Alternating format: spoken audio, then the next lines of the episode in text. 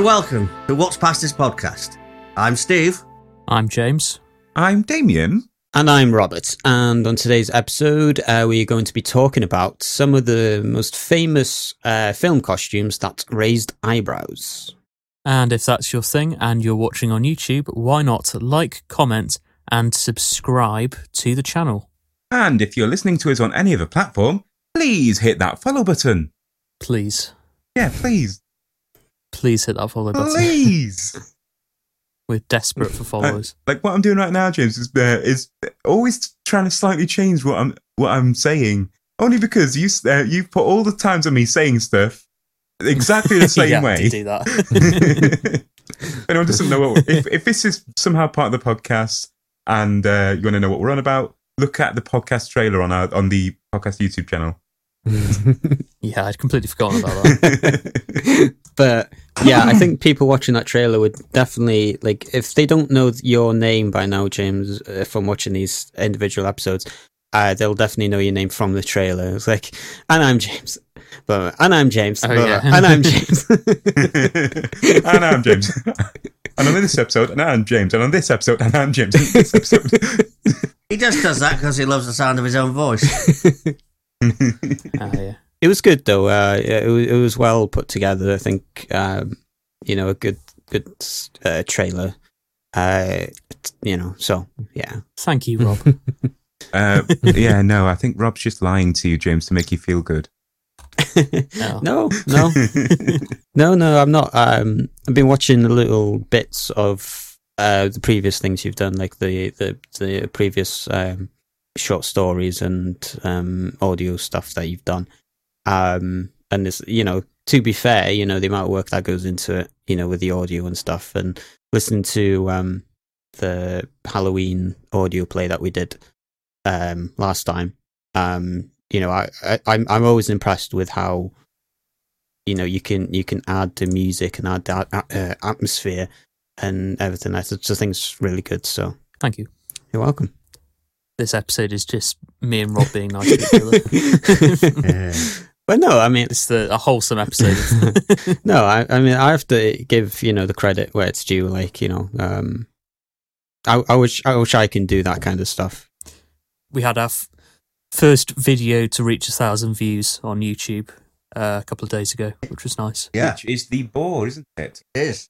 The Boar by Chekhov, yeah. Which I think we had a couple of comments saying that the people listen to, like they're studying the play at school or something, and they've listened to it, All right. which is nice. Mm. Most of our words that most of our just shorts plays actually have got some views, and they're r- round about the same time. So I'm guessing most of them are from schools. Did we upload all of them? Uh, Yeah. We uploaded all Then of the just did, shorts. Yes. Yeah, yeah, yeah. Yeah. So I predict every year we're going to get a lot more views over time. Yeah. It does seem to always be creeping up, doesn't it? Next year we could get, for example, 100, uh, 120, for example. Yeah. It will be slowly creeping up every year. Oh yeah. And also with, um, I expect Cinderella will get a few more views now as we're coming towards Christmas as Yes, well. hopefully. 'Cause Then we've got about, I think it's about six or seven hundred views on that one. So hopefully that'll get to a thousand this Christmas Yeah. as well. Should be nice. Would be. And uh, also, I mean, seeing as we're doing this, um, we could probably announce now because we're getting close to the time. Uh, we're doing Jack and the Beanstalk on the radio uh, this Christmas. Um, Ah. because we've we've mentioned it before, but I don't think we've actually said the names of the two productions we're doing. So we're doing Jack and the Beanstalk for Môn FM, and we are doing. Uh, get this right. He said Cinderella. Yeah. I, I was just going to say no, James. oh, I'm so tired. Um, Sleeping Beauty uh, on stage at the Culture Centre in Holyhead. on on stage. On stage. Why are you looking at Batman's and- bat nips, Damien? Because it's on, I'm looking on the website. I'm looking on the Damien, website. stay that, focused. I'm looking at the website that we're going to be uh, talking about later on in the episode, Steve. All right. For example, you have Oh, Carrie later on Fisher in in the a very exposed costume. Oh, it's just the Princess Leia bikini thing. Yes. Bikini thing. Well, I don't know what you call it. That was uh, Steve's Halloween costume, coincidentally. Uh, oh my god. Nope. No, no. he was walking past the uh, the pubs and getting um, getting wolf whistled by uh, by various men as he walked down the street, and then he turned around, and they saw the beard, and they went, "Whoa!" Whoa. No, no, that's not my style. no, No, no, no. you're more of a um, uh, God. Yes, I'm more of a god, like- yes. Ah. oh dear. I say you're more of a character of death, Stephen. Yeah, well, I mean, I have played Death. And if I In the if game. I, Spectre of Doom. and if I ever get around to finishing my uh, play that I'm Oh, writing, yes. you'll be death in that too. Oh, there we go. the game, coincidentally, uh, seeing as you mentioned it, is I believe our second most watched. Has currently, as of time of recording, 808 views on Don't YouTube. you mean listened to rather than watched? Well, Yeah, whatever. it's on YouTube. It's a video. You watch a video, so I suppose both answers are right. Okay. Uh, Yeah, four four of our top five are the um, just shorts. Oh, yeah? So it's the Boar, the game, Cinderella, uh, Matter of Husbands, and Pariah. I'm surprised. Um, Surprised. yeah. I'm trying to say two things at once. I'm surprised that the pariah is up there. No offense, James. Thanks. yeah, to be fair, Pariah is very, very uh, uh, sleepy for me. Uh, let's try and rephrase what I'm trying to say. Yeah. It's boring as hell, James. It's the most boring video on our YouTube channel because you two just talk and talk and talk and talk. But by you two, he means James and uh, Jacob. Uh, It isn't the fault of the actors. It's really the writing, but Oh, it's also uh, one of the starring actors who chose it. It's his fault too. Such a pleb, that guy.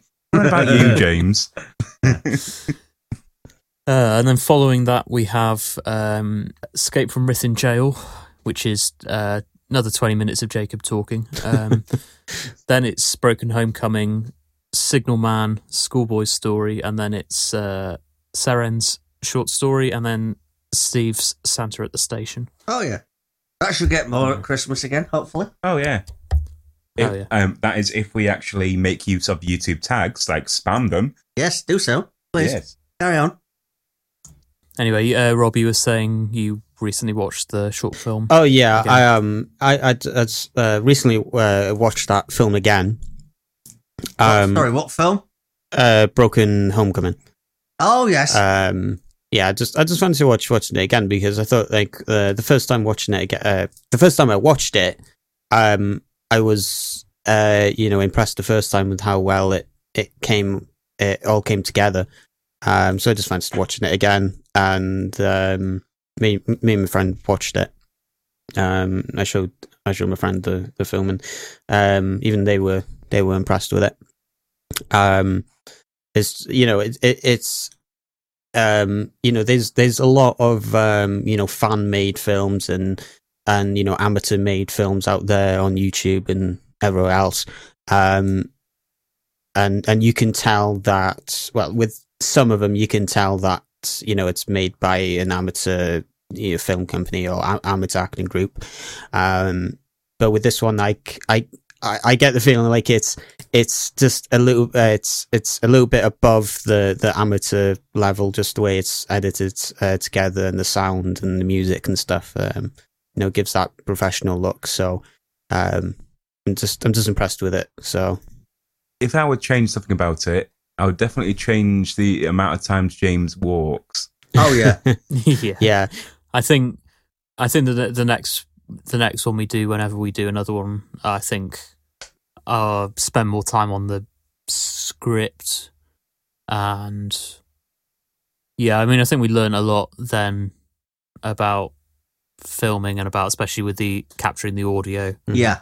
I think it's Yeah. something that we can improve. Yeah. But I think having like having the ability to do not to toot my own trumpet here, but like uh having the the music specially composed for it and having the like the sound like the sound design and stuff like that helps a lot with making it more professional, particularly in sequences where there's no dialog Mhm. when you've just got, you know, when you can replace the audio in controlled conditions with properly recorded sound effects and foley and all that kind of Mhm. stuff, rather than just having the the camera's audio, which is usually just like, Mhm. Yeah, yeah. you know, Yeah, yeah. If I- if if I were to sort of say a little bit of a bad point about it, um, it's, it's only a minor thing.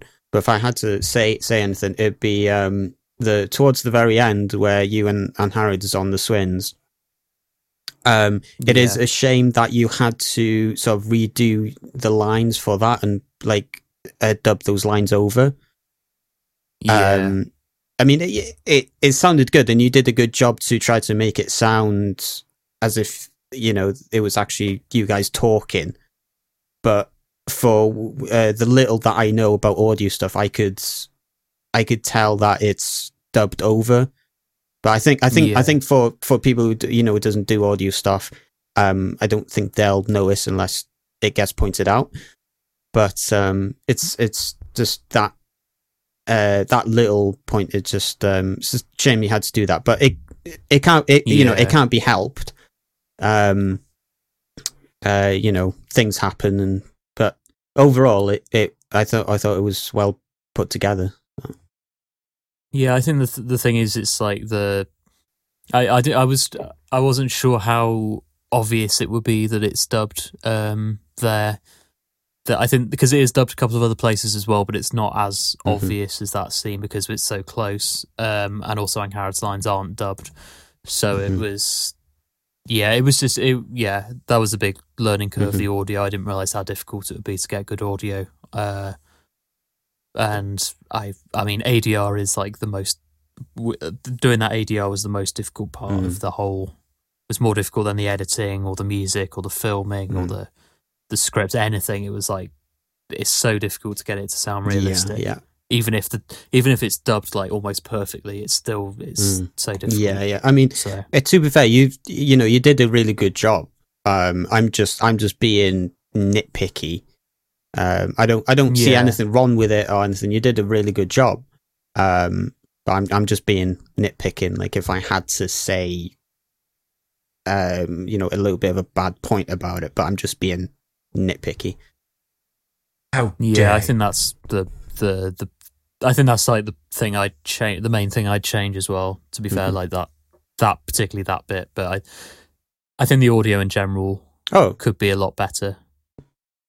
Um, and obviously, like if you can avoid doing ADR if if it's all possible, then you know. mhm. So I think next time it's worth like spending more time getting the audio right on set, so Yeah. we don't have to do any of that. yeah, yeah. yeah. To be fair though, I didn't really notice much ADR happening when I looked at it. Yeah, if you watch it, there's um, it's in particularly in that last scene. I think it's more noticeable, but there's there's one line that's dubbed in my scene with Steve uh, where I'm walking away. Um, I think it's literally I say like bye or something Mm. like that. But if you that's ADR'd, but I don't think that's too noticeable. Why? Just out of interest, why did you have to do that with that particular line? What what happened? Yeah, I think maybe it was maybe it distorted or something, or there was some noise in that take or so. I, it was just that one line. I think the rest of the scene was fine. It was just one one line in that take. Something was something was off. Or, Mhm. so I, I can't remember. Yeah, fair enough.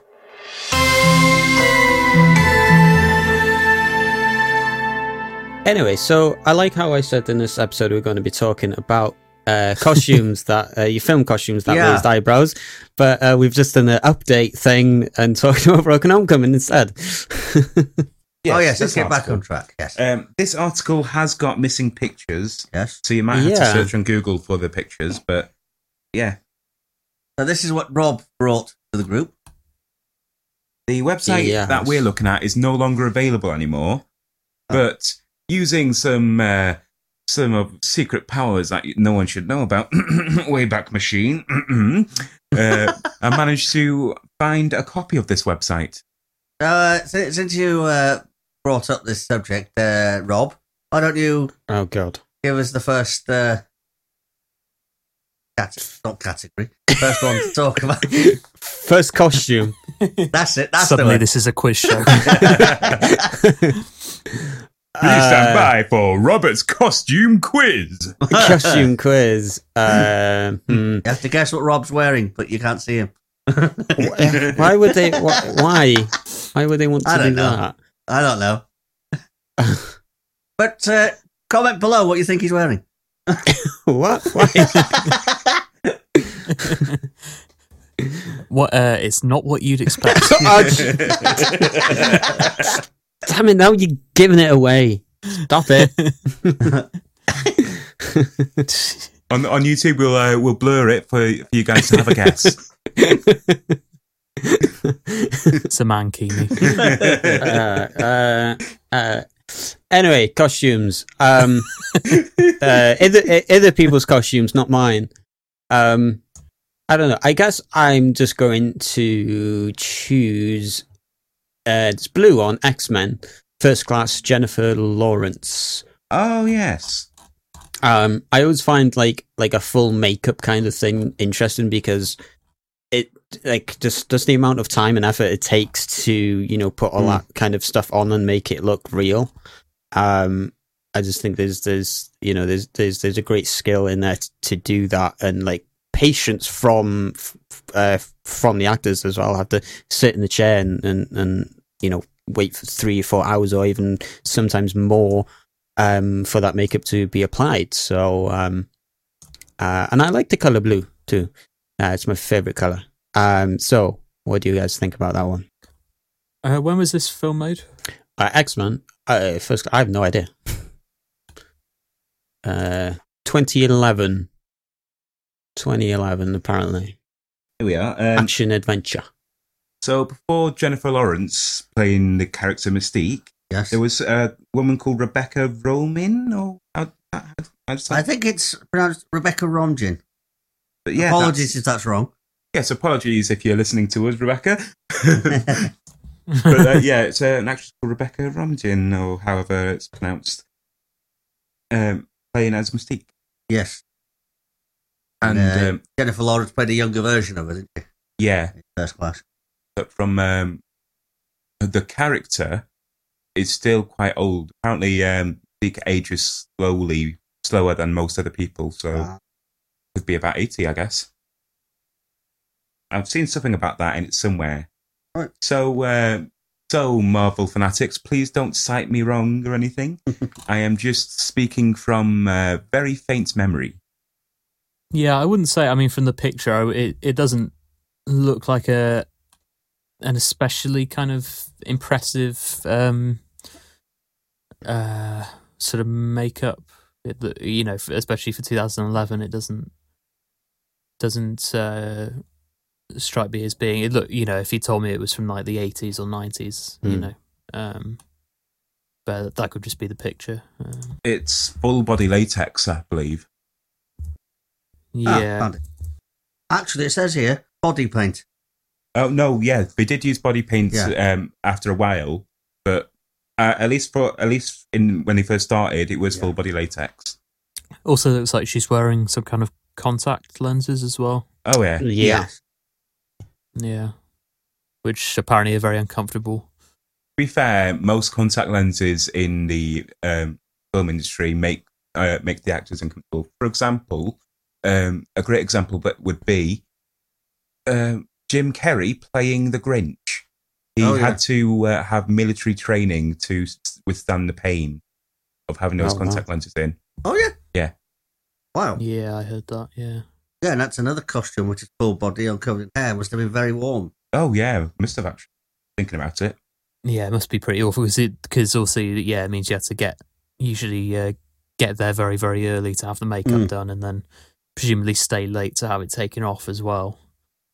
You know, it must be. Well, uh, It's funny we should say that actually. Um, um, the guy Michael, uh, how do you pronounce this one, Steve? Chickless. Michael Chiklis. Um, the, he plays um, he plays the thing in the uh, Fantastic Four movies. oh yeah. It's um, the good Fantastic Four movie, not the um, absolutely horrible ones after it. By the way, and that is a controversial cha- take there. Um, but he had to have therapy uh, um, for his costume. Yeah, Says I in heard it- that as well. says in this article, um, someone rarely gets traumatized playing a role, and this is uh, one of its kind. Michael described playing the role as a nightmare, and he needed a therapist after the movie.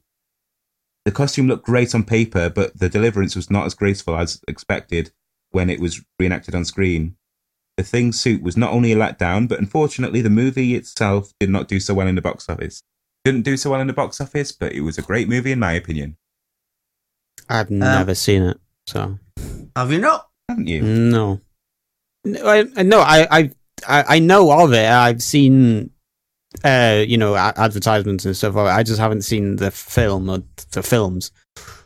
No, it's it's not. It doesn't really appeal to me. So, So you um, definitely wouldn't get um, the references in Marvel to um, Chris Evans playing in this Fantastic Four movie. Then no. Oh yes, yes. that's, that's yes uh. Ta ta ta ta ta ta. I. I got I got better things to watch. How dare you? Yeah. Another film that has somebody wearing a, a lot of makeup on um, is Hellboy. Where Ron Hmm. Perlman played Hellboy. hmm Um, it apparently it took four hours to get him looking like Hellboy. hmm He had to deal with the discomfort of all the prosthetics while filming. But it didn't take him four hours to get it off again, though, did it? He probably ripped it off. I think he'd done that on at least once. I think I've seen it somewhere that he ripped it off. Oh yeah, Yeah. Anyway, but uh, that Hellboy, in my opinion, was one of the best. Hell- well, it is the best Hellboy Mhm. real- character, really. yes. The new Yeah. Hellboy movie absolutely sucks. Uh, Ron Perlman's pretty cool. Played it well. Yeah. Another character within that Hellboy, um, played by uh, Doug Jones, is um, oh, this one there is showing him when he was in uh, The Shape of Water. He played Amphibian Man. But he, he's uh, dressed up in all kinds of costumes. Abe Sapien. Yes. Abe Sapien. That's It's the one he character's played in yes. Hellboy. Yeah, some articles here, you know, uh, Doug Jones, the man behind the monsters, for instance, Yes. seems to do a lot of that kind of stuff. He stuff. does, yes, he does, yeah. Oh, he played Silver Surfer in He the did. in the uh, Fantastic Four movies sequel, Rob. Yes, Well, yes, I've been- which was voiced by Laurence Fishburne. Yeah, he played the character. I haven't watched the prequel yet, so we're talking about sequels. So we're talking about Fantastic Four. no way. What? He, I forgot the character's name now. Uh, Billy. He played Billy in um, in Hocus Pocus Yes. as well. And he will be back in Hocus Pocus 2 as Billy again, yes! Yes. apparently. I am so excited. Little bit of, uh, It's, um, there's Information definite now. fanboy coming, uh, fanboy moment coming from me Mm. now. So, uh, yeah, there is, David. We can possibly talk about Hocus Pocus on the future podcast episodes. yeah. Yes. No, look forward to that. Mm, we did a song from it in a panto once, didn't we? If you Oh, Um, I oh, put we a did, Yes, yes. on you. That's the one, yeah. I know you're That, yes, that was in The Wizard of Oz, was it? Wizard of Oz. Yeah. Yes. Uh, which uh, Yeah, our friend that. Freya totally wasn't allergic to the makeup that she had to put on every single day. Yeah, talking of difficult makeup. Yeah, yeah. Uh, I remember walking home with Freya um, to, I think I might have said this before actually, yeah. But I remember walking home with Freya on to the bus to get back home. And we go to the bus stop, which is basically a five minute walk from the Ucheldre Centre. And um, yeah, they, we met a guy there. Uh, we started talking to him. He kept on asking, why are you so green every time? And then he started uh, talking to us about eating uh, how pigs, uh, humans taste like pigs. Oh. How, how did the conversation get to that? Honestly, Stephen, we don't even know. Uh, yeah, she was like properly. Her skin was like properly stained. It was, it was. Oh, yeah. quite a while. Yeah, Yeah. pretty bad.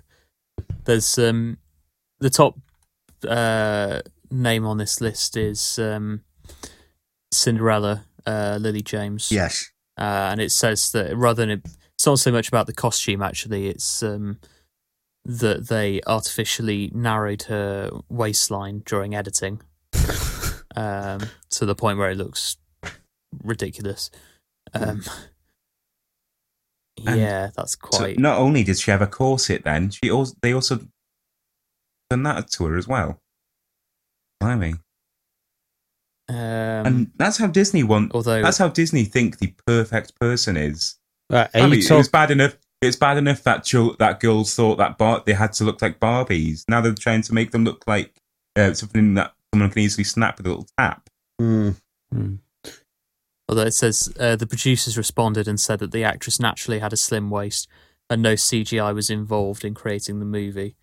They only used a corset and had her going on a on a soup only.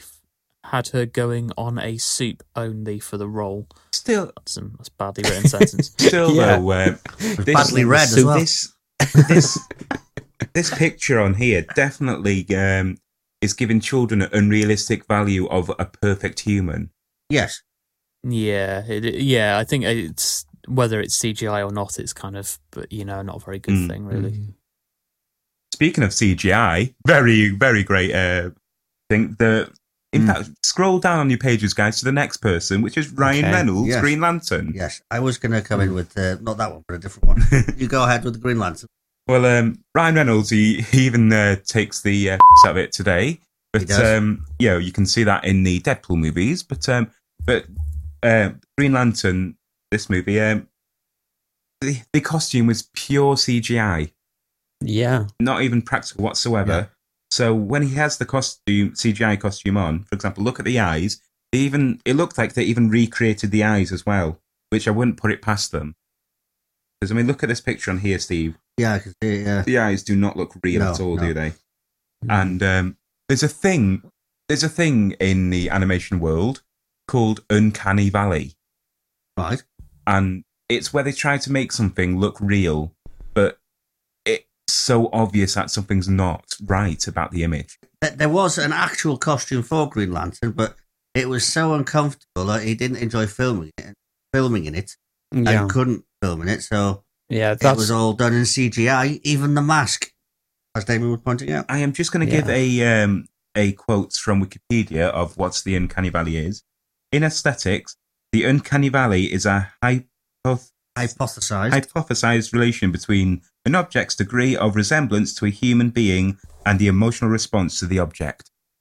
Yeah. So in other words, it, it kind of creeps you out if it's in the in the valley between, as I understand it, between being so close to a human that it looks completely real and being not close enough that you recognize it as being completely fake. Yeah. It's in this sort of uh, middle ground between the two that yep, you're very much gives correct. you a kind of creepy feeling. You're very much correct. So a lot of a lot of kind of ro- like humanoid robot things create that kind of effect, or some I'll- sort of bad CG. I'll give a good example of this actually. Um, the Incredibles being um, close to the edge of it anyway, where you know it's fake.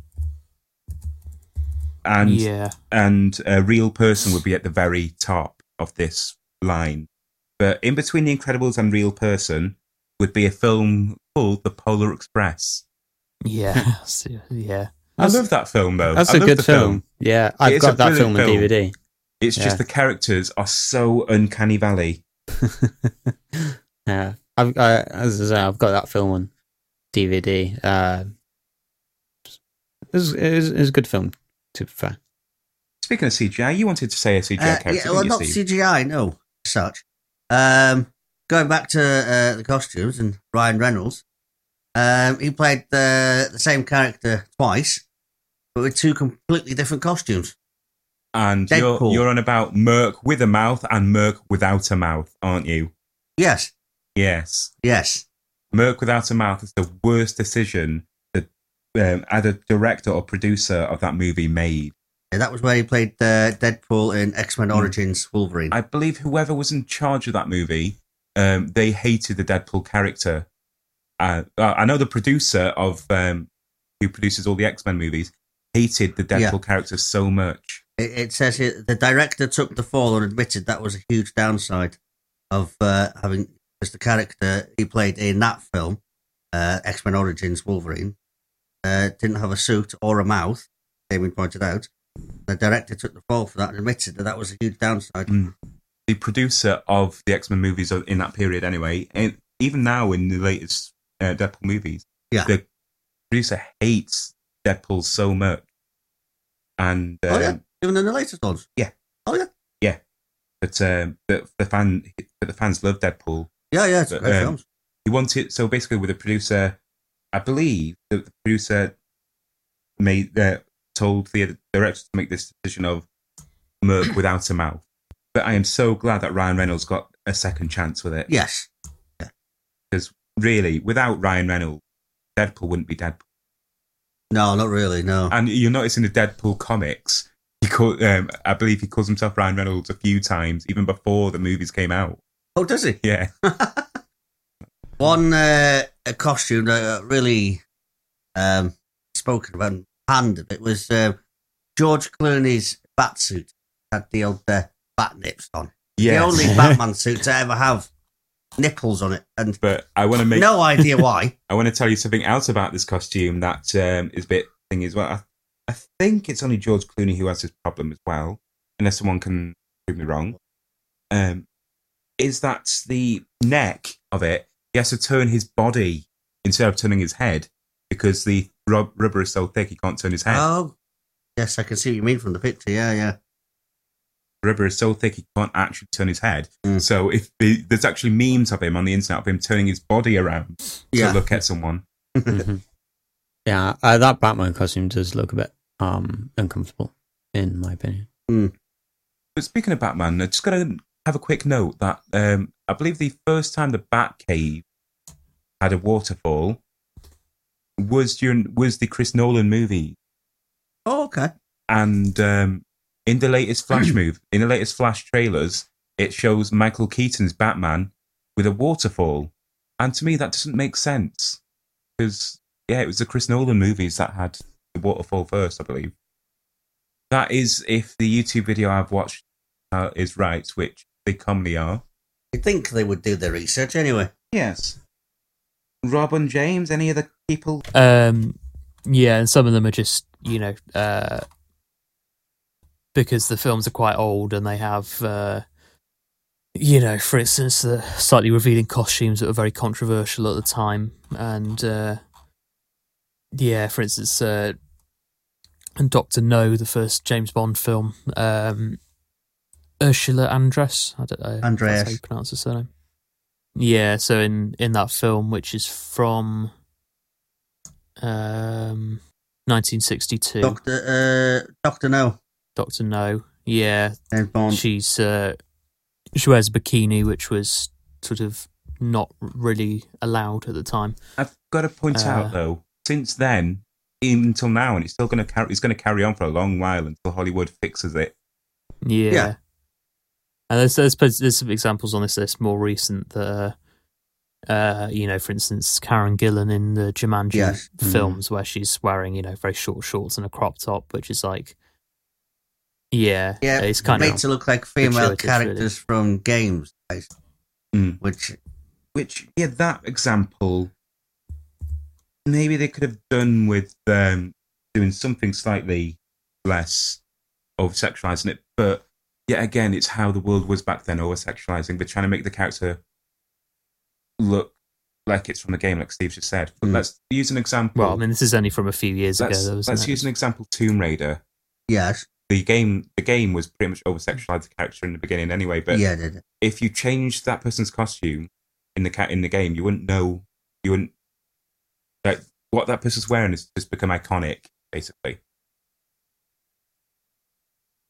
Which is the case, which is an unfortunate case. Mm. I mean, the, the, you know, of the other actors in that Yeah. film, you know, they're all the the the main cast. You know, it's three men and one one woman, and the the blokes are all sort of, you know, dressed for, you know, being in a jungle. Yeah, kind they of did thing. Like take Jack Jack Black's wearing, uh, you know, They- a waistcoat and a top and a shirt and a belt and they did break the you know, fourth wall about trousers this on the first movie, though. I haven't watched the Mm. second movie, uh, the second Jumanji movie, but Uh, they, they did It's they did awful. they they did t- uh, break the fourth wall by taking a pic of that character's costume in Yes. the movie. Yeah, I yeah, do remember.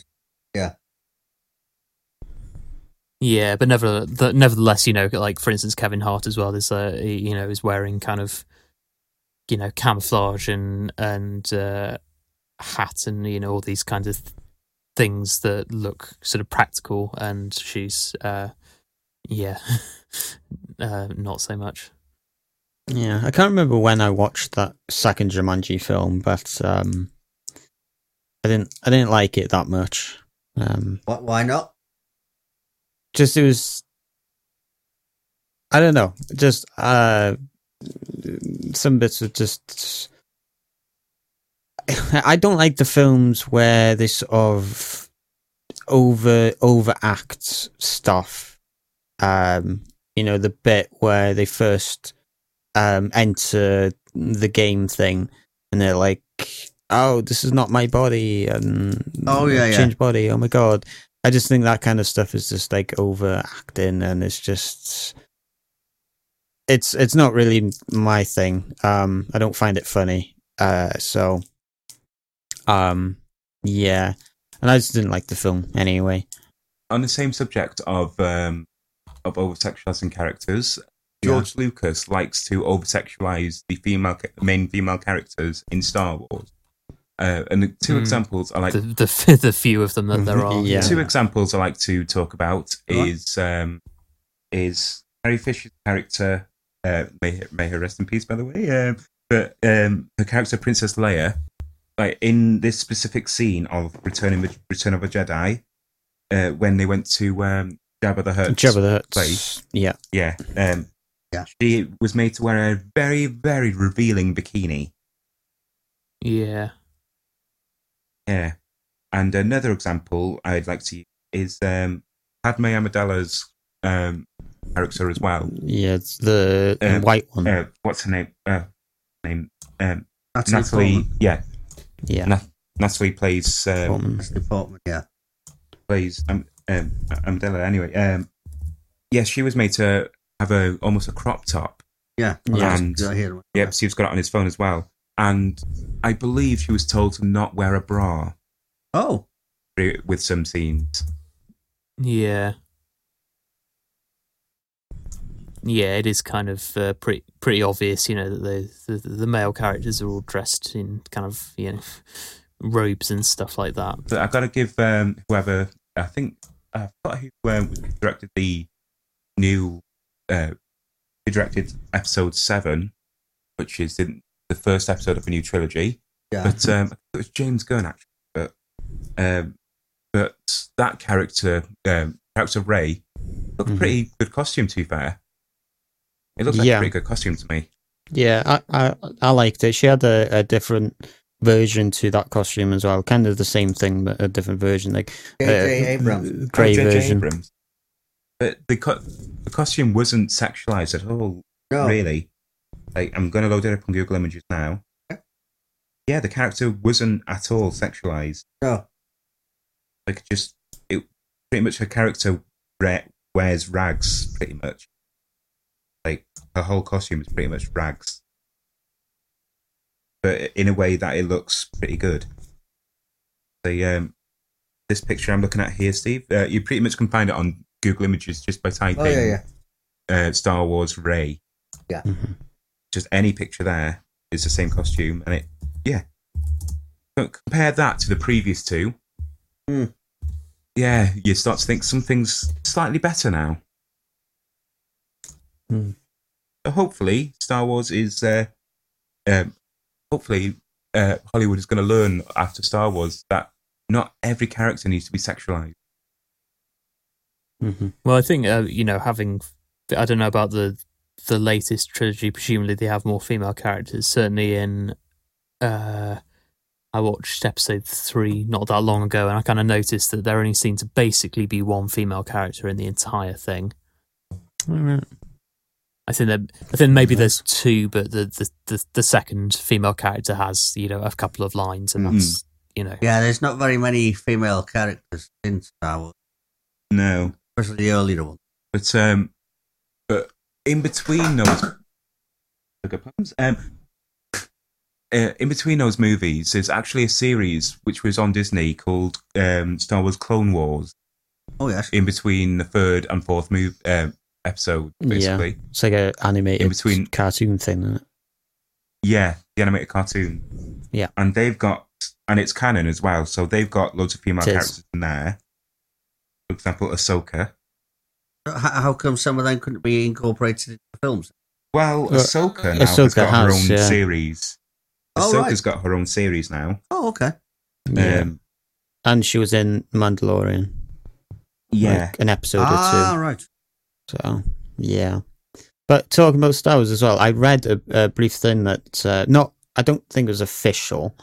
Um, I don't think like Lucasfilm is has like any plans for it or for doing it. Um, but I read that somebody was trying to um get them to um erase like the last three films and make another set of three films like erase that it, e- erase the last three films from the timeline as if they didn't happen and make make three three others and i to just be fair, to be fair, I am up for that idea Oh, because the whole writing of it and directing was terrible.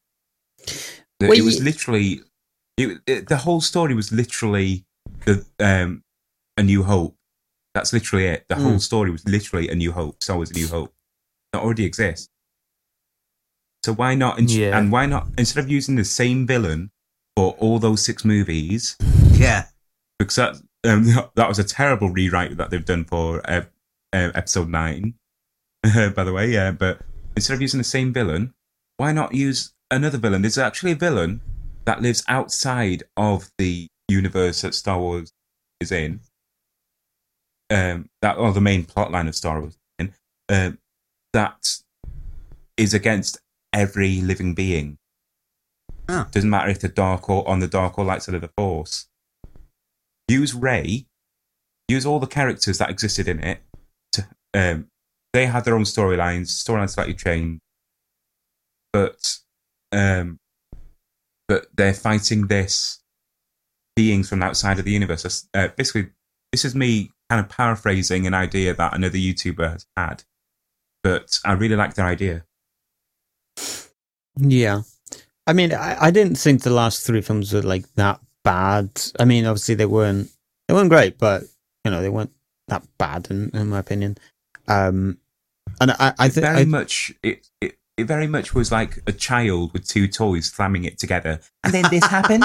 And then and then rey is now a superhero and can fly with wings and now Right. now uh, let's grow palpatine. Palpatine's now in it. Now palpatine uh, now looks like he's growing young uh, older and older. He looks slightly a bit like dobby let's get the dobby ears on it. Oh now let's like, let's change his costume into a rag. Oh he's dobby. So palpatine's now dobby. Okay. very much just Um, like that. Uh, yeah, I forgot what I was going to say. Anyway, uh, if if if you're done with with that story, um, oh well, yeah, I, I was I was going to say that I think um with with a lot of uh, shows, they just, in my opinion, they just overcomplicate stuff, and it's like another timeline Mm. here and another timeline there and another universe here. And you got these spin-offs and these animated shows and and blah blah. And Star Wars has got a lot of shows. Got Mandalorian Clone Wars all the films and other stuff in between. Uh the Obi-Wan stories. I'm not sure if that's out yet but you know it's got that and other ideas I think there just has to come to a point where they just I think they should just leave it alone um Hmm. not not try Yeah. to fix the timeline or erase films and anything like that just leave it alone leave it That what a it is. That that is an unfortunate trope that Hollywood is doing as well. Actually, yeah what um like explaining like like yeah, let's use Star Wars as an example. Uh, uh there's a there's a plot that uh, in between episode two and episode three. No, no, no, no. In between movie three and four, there's Hmm. a point of well, how did the rebels get these plans? You know, they could have left it ominous, couldn't they? You know, Yeah. like left with the imagination. Yes. yeah Or, But- or just leave it to the comics because comics also Mm. exist for a reason. But Yeah. no, they, that they decided to write that as a plot point for a movie, and it was terrible. Yeah. no Rogue One wasn't terrible. What are you on about? It was terrible. No. Leave the podcast. Go on. Let's vote you out. no, it was actually But I'm good. not, I'm, I've not seen Rogue One, so I can't comment. I can't comment. Fair No, enough. nor have I. Fair enough. But I think I think it was good, especially like the fight scenes um, at the end. Um, I don't know what planet it was or anything I- like I- that. But I'll give you something even more terrible though. okay, Within Star Wars, it's Solo. It's that. Oh, that film. Solo. That film was all right. Like I, I don't know. that I, was terrible. Uh, the whole movie was literally fan base. Oh, so uh, let's let's tell people the storyline of how um, how um, Solo got these dice bracelets. Now let's tell a story of let's tell a story of how um, um, Met Chewbacca. yeah how he met Chewbacca. Then in the same movie, let's tell a story about the uh, Millennium Falcon. That um, Oh yeah. he had a robot with him, a friend Mm. robot, and Did the he? robot just wanted to be free and not enslaved and um, let out in the world. But in the end, We're end, going back to Dobby again. but in the end, no, almost. and and in the end, that robot ends up being trapped in the Millennium Falcon because um, Mm. the robot was dying, and he just decided to let Yeah. to transfer its mind into the Millennium Falcon. yeah, Oh. yeah. So I mean, literally, that entire movie was explaining a small little detail. Yeah. and that's it. yeah, I think the problem is that, like with with a lot of these franchises, they're too scared to take risks on the main, you know, the main stories, films yeah. or whatever it is. So the, they'll do they'll do these spin offs, and often the spin offs are more creative or more interesting or forward thinking than the main films because they're too scared to take the risk on the big stuff. Mm. So, um, you know, you, you might end up, yeah, spin offs can be a good thing because that's what, in a way, what they should be doing Yeah. with the main, you know, and like, I don't know, it's like Star Trek, you know, managed to do when they did Next Generation, it was like, well, okay, we're doing, you know, we're introducing a new set of characters and we're doing something new with it. Mhm. It's it's still recognizably the thing that people like, Yeah. but we're not kind of going, oh, what if it's um, a prequel where we um, Yeah. find out about how uh, Captain Kirk met Spock or whatever it is. Yeah. you know? it's like yeah, we, you know, you can you can just like, and Star Wars as well. It's like, well, you can just introduce new characters and new villains and tell new stories, and Mm. it doesn't have to be, oh, we're bringing back, you know. yeah. Not not every not every character has to be Have one of the five main characters from the first film. yeah, know? and have a backstory. Um, yeah, I mean, uh, you know, uh, going back to Star Wars, you can um, you you, you can nitpick stuff. Um, but I mean, me personally, I just enjoy them for what they are. Um, but I think I think I think they have made like too much Star Wars stuff. I think they just should leave like the franchise alone now. Um, keep making more stuff and more stuff because um you know they tried to make more films and more films like with the other franchises as well like terminator. They made so many films of terminator and i think it's just too much. And a lot of it is, is trying to sponge as much money out of the franchise as possible um because they think uh, this is a good franchise. People like this let's tr- make more of it and try and make make more but what end, ends up happening is is that people say that the later films are just awful because they start to but they start to look awful and they start to look as if the writers and stuff have been of uh, uh losing ideas um another Hmm. example is home alone i don't know if any of you guys watched home Mm. alone 5 They're making Like- Home Alone. yeah. i was another one now. I was, yeah, I was uh, Oh. like, a I think it was th- two or three years ago that I was surprised that there was a Home Alone 5. I was like, what the hell is this? I watched it and it was just awful. um, Uh, literally, Home Alone three, four, and five are absolute. Home Alone 3 is not bad. Home Alone 3 is not bad. I like that. But yeah, and um, James' point of uh, with Star Trek, that was a really good point. Uh, but another point with Star Trek is that, uh, which James reminded me of, um, is that uh, the um, set of films that started in 2009 with uh, J.J. Abrams, um, uh, um, those films are still set in the Star Trek universe, um, but it's it's not like it's not the prime timeline universe. It's um, it's still a part of the same story, um, but I'm trying to not to say stuff because I know James, you've you've been watching Star Trek and you're possibly going to watch these, so I don't want to spoil anything for you. Um, but they they've they've wrote it in Mm. such a way that they can they can do their own thing um, and not affecting um, what's what's come before, but it's still set in the same Star Trek world, the same the same Yes, is, story. yeah. Um, and I just thought that was a really good idea to still continue it on and um, not affecting anything else. And it's not it's not a backstory of this character, how this character met that character, or anything like that. I think it's just a good way to do your own thing I- without affecting previous stuff. Yeah, and I, I, I think it's like really your focus should be on writing good stories, Yeah. uh, rather than you know maybe there's too much emphasis on, uh, and maybe the, maybe it's related to the the internet and how visible sort of fandoms are now that there's maybe too much focus on uh continuity and things like that Mm. and what the fans will think of this and it's like well you should really should be focused on just making the best films you can and not worry too much about oh how does that tie into that scene in that that film from 30 years ago Mhm. or whatever it is What I know? want to add to this, it's um, uh, yeah, on this podcast, I very much love my controversial takes. Um, but but um, any instead of making uh, on your idea of what you were saying, Rob, instead of Yeah. making extra movies or extra TV series about one small plot line, Mhm. uh, plot hole or whatever, leave it to the comics.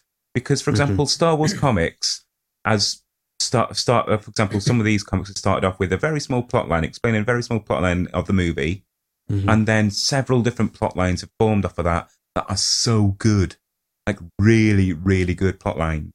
Mhm. Mhm. Like, like, like this, it says so much. There's so much more information about what happens in between each movie. For example, Mhm. Should- so instead of making new movies, just leave it to the comics. It's so good. Why Mhm. don't they use the Yeah. comics as the source material no, for the film? no, no. Why not? Don't agree with that at all. I was just, uh, Yeah, Oh, okay. no. instead of making it up, you've got the information now. That's what I was getting. yeah, no. Uh, it's not not a good idea Okay. because they'll just I ruin think, it. They'll just ruin the comics really that way. I think a good, um, you know, I've mentioned it before. Well, I think um, with Doctor Who, uh, like Big Finish are really good with their audios at doing spin off. They do lots of spin offs and they do sequels to older stories, for instance, and they're really good at um, expanding on existing continuity or, you know, going down a line of some minor sort of slightly obscure thing from 40 years ago or whatever um in such a way that like yeah it's appealing to fans and it is kind of can be a bit obsessed with continuity but it does it in a creative way um because it's not like the main commercial product of the franchise it's able to do those kind of niche things um and just be creative and not worry too much about the the the, the commerciality of it Whereas I think when the main show does heavy continuity stuff, it always it, just turns into incomprehensible garbage that doesn't appeal at all to a mainstream audience. Which the the main show should never be doing that stuff. Leave it to the comics or novels or audio dramas or spin-off Mm. shows, even whatever. But it's I think as soon as you start thinking too much about canon yeah. and continuity Yeah. It, and pa- patching up holes in narratives, then it, it just descends into garbage. yeah, and really. it just gets too complicated, and then uh, me personally, I lose interest because it's like I'm just thinking, what's what happened to film one, two, three? you know, it's just keep Yeah. it simple. uh, yeah, and it's it's designed too much for the fans, Yeah. and really you should be des- you should be designing it for the general audience Yeah, to understand m- most. You can you can nod to fans, you know, the Mhm. fan the fans are the people that are going to be r- reading comics and Yeah. watching spin-off shows, but Yeah. the people that are going to the cinema or watching on BBC One are not all going to be fans that know Thing- every single thing is, detail. without- you know, without having canon, you wouldn't have a consistent story. So you would have you to. You would essentially need need the thing that's canon, but probably not lean on it too much. Yeah, yeah, I think Yeah, having trying to, having trying a to- through trying to meet is you both helpful. way, trying to trying to meet you halfway between canon and your yeah, point. I, I'm not saying don't have canon at all. I'm just saying that it's Hmm. not necessarily the most helpful thing in terms of like I, I think I think writing a compelling story is more important than hmm because it isn't it isn't real. You know, Mm. it is fiction at the end of the day. So it's all sort of a bit arbitrary. So if you find yourself going, ah, ah, no, no, no, you can't tell that story because X, Y, Z, it's just like, well, surely it's more important to tell a good story than to to be too sort of nitpicky about like about because if you know if if for instance again with Doctor Who, it's like if they'd if they'd completely stuck to canon the whole way through, then you'd have never had you know you could you couldn't have carried that on you have to change Mm. things and just accept that there are there are weird um inconsistencies yeah. Mm. That's that's why I like the the idea. What I said earlier with the Star Trek uh, J.J. Abrams films, where it's still in the same story, but he's uh, wrote, uh they they've wrote it in a way that whatever he does in future films, it doesn't affect anything else that has come before, and he can just concentrate on you know writing um you know those those films doesn't have to worry about uh you know what's what's came before so um you know i think i think that's yeah and if you can if you can find little ways of mhm. uh of kind of going oh we we've just we've narratively justified in some way Yeah. that we're doing something that shouldn't happen or, or whatever then f- then fine Mm. but don't don't let that restrict you and go because it like the, this sci-fi as well we're talking Mm. about so it's like you can you can't n- none of this stuff is possible Mm. so so you can you can justify any of it if you want you just have to just go oh well we're in a a pocket universe or we're in a alternative timeline or something like it doesn't matter you know it's completely arbitrary yeah yeah yeah The only issue with that, though, is that people would think, how is this relevant to the previous episode or previous movie? Yeah, but if it's written well enough, people won't care about that. Because I, I think if it's if it's well enough made, then people don't really care too much. I think if if you find yourself caring about if you find yourself watching a film and thinking, ah, where does this fit into the continuity? How is this important to the broader th- picture? Then I think it's probably not a very good film. yeah If it's making you think, oh well, th- I'm I'm sure I'll enjoy this more if I know what what its purpose is in the grander scheme of things. Thing is, Um, with some I don't think that's how we should be making some films, stories, though, stories could be so good that people need the lore around it. Like, so, like some stories can be so good that a, a lore can be branched out around it. So there has to be a continuity. Yeah, yeah. I- I'm not saying to have no continuity. I'm just saying don't, Oh, no, don't you're not saying that. slave Yeah. to it. don't you know? overcomplicate it Mm, yeah. True. Oh, don't And don't- overcomplicate it. It's especially- definitely Star Wars have And I- overcomplicated it. Mm, yeah yeah And I don't necessarily mean in terms of like um, uh, the, the the kind of you know the building blocks of the story. I mean in terms of things like. Oh yes, but in uh, uh, 23 minutes and 17 seconds into this film from 30 years ago, this character said this, which contradicts what you say here. So that doesn't work. So you need to change that line of dialogue because that that doesn't make sense, or you can't you can't have that character going to this place at this time because in such and such they said that they were in this place, and you, that you, Mm. all that. As soon as you go down that line, then you're just like, well, Mm. what's the it's What's the point? Stupid, Yeah. you know. besides some trying to sponge money off it A good characters Yeah. movie, I'd say, doesn't need um, continuity, not as much continuity. Would be Deadpool Mm. because Yeah. Deadpool's such Deadpool's character is made in such a way that it doesn't matter. Yeah, Deadpool essentially is the fourth wall in a way. Like Yeah. you can do whatever you want. Yeah. Well, I, th- I think Rick and Morty found a good way of doing it, where they, they go, well, there's this infinite number of of universes here, so if we want to, we can just hit hit destruct and move on and we don't have to find a, a way of like reverting things back or we don't have to we could just kill off our characters and move on to another set of them because they're the same Mm. you know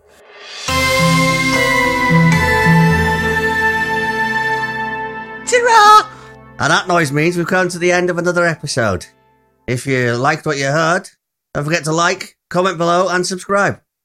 this podcast is also available on a number of other streaming platforms why not check us out on spotify Don't forget to check out the links in the description for our other channels and websites. And on that note, it's a live long and prosper from me. that was unexpectedly wholesome that little uh, that little interaction and it's a may the force be with you from me And it's an Allons-y from me. And to play us out, here's part of the score from the wonderful Wizard of Oz. Uh, hope you enjoy, and uh, we hope you enjoyed uh, this episode. Um, and I, I guess uh, have a Geronimo from me. Um, see you next time. Thank you, and goodbye.